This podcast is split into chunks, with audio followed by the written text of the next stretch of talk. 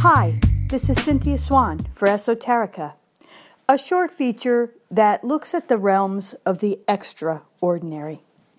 Today I am reading a spiritual Sufi story by Idries Shah, and it comes from his book Tales of the Dervishes.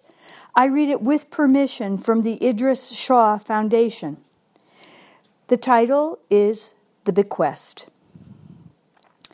A man died far from his home, and in the portion of his will which he had available for bequest, he left in these words Let the community where the land is situated take what they wish for themselves, and let them give that which they wish to Arif the humble. Now, Arif was a young man at the time who had far less apparent authority than anyone in the community. Therefore, the elders took possession of whatever they wanted from the land which had been left, and they allocated to Arif a few trifles only, which nobody else wanted.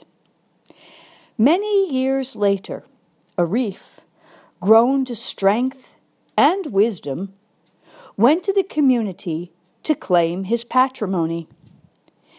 These are the objects which we have allocated to you in accordance with the will, said the elders. They did not feel they had usurped anything, for they had been told to take what they wished. But in the middle of the discussion, an unknown man of grave countenance and compelling presence appeared among them.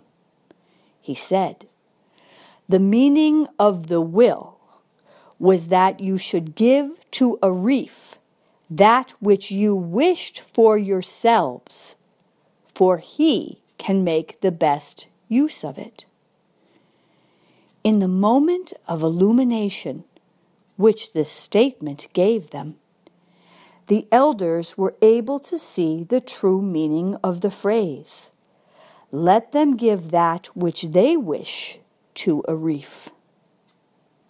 Know, continued the apparition, that the testator died unable to protect the property, which would, in case of his making Arif his legatee, in an obvious sense, have been usurped by this community. At the very least, it would have caused dissension. So he entrusted it to you, knowing that if you thought that it was your own property, you would take care of it.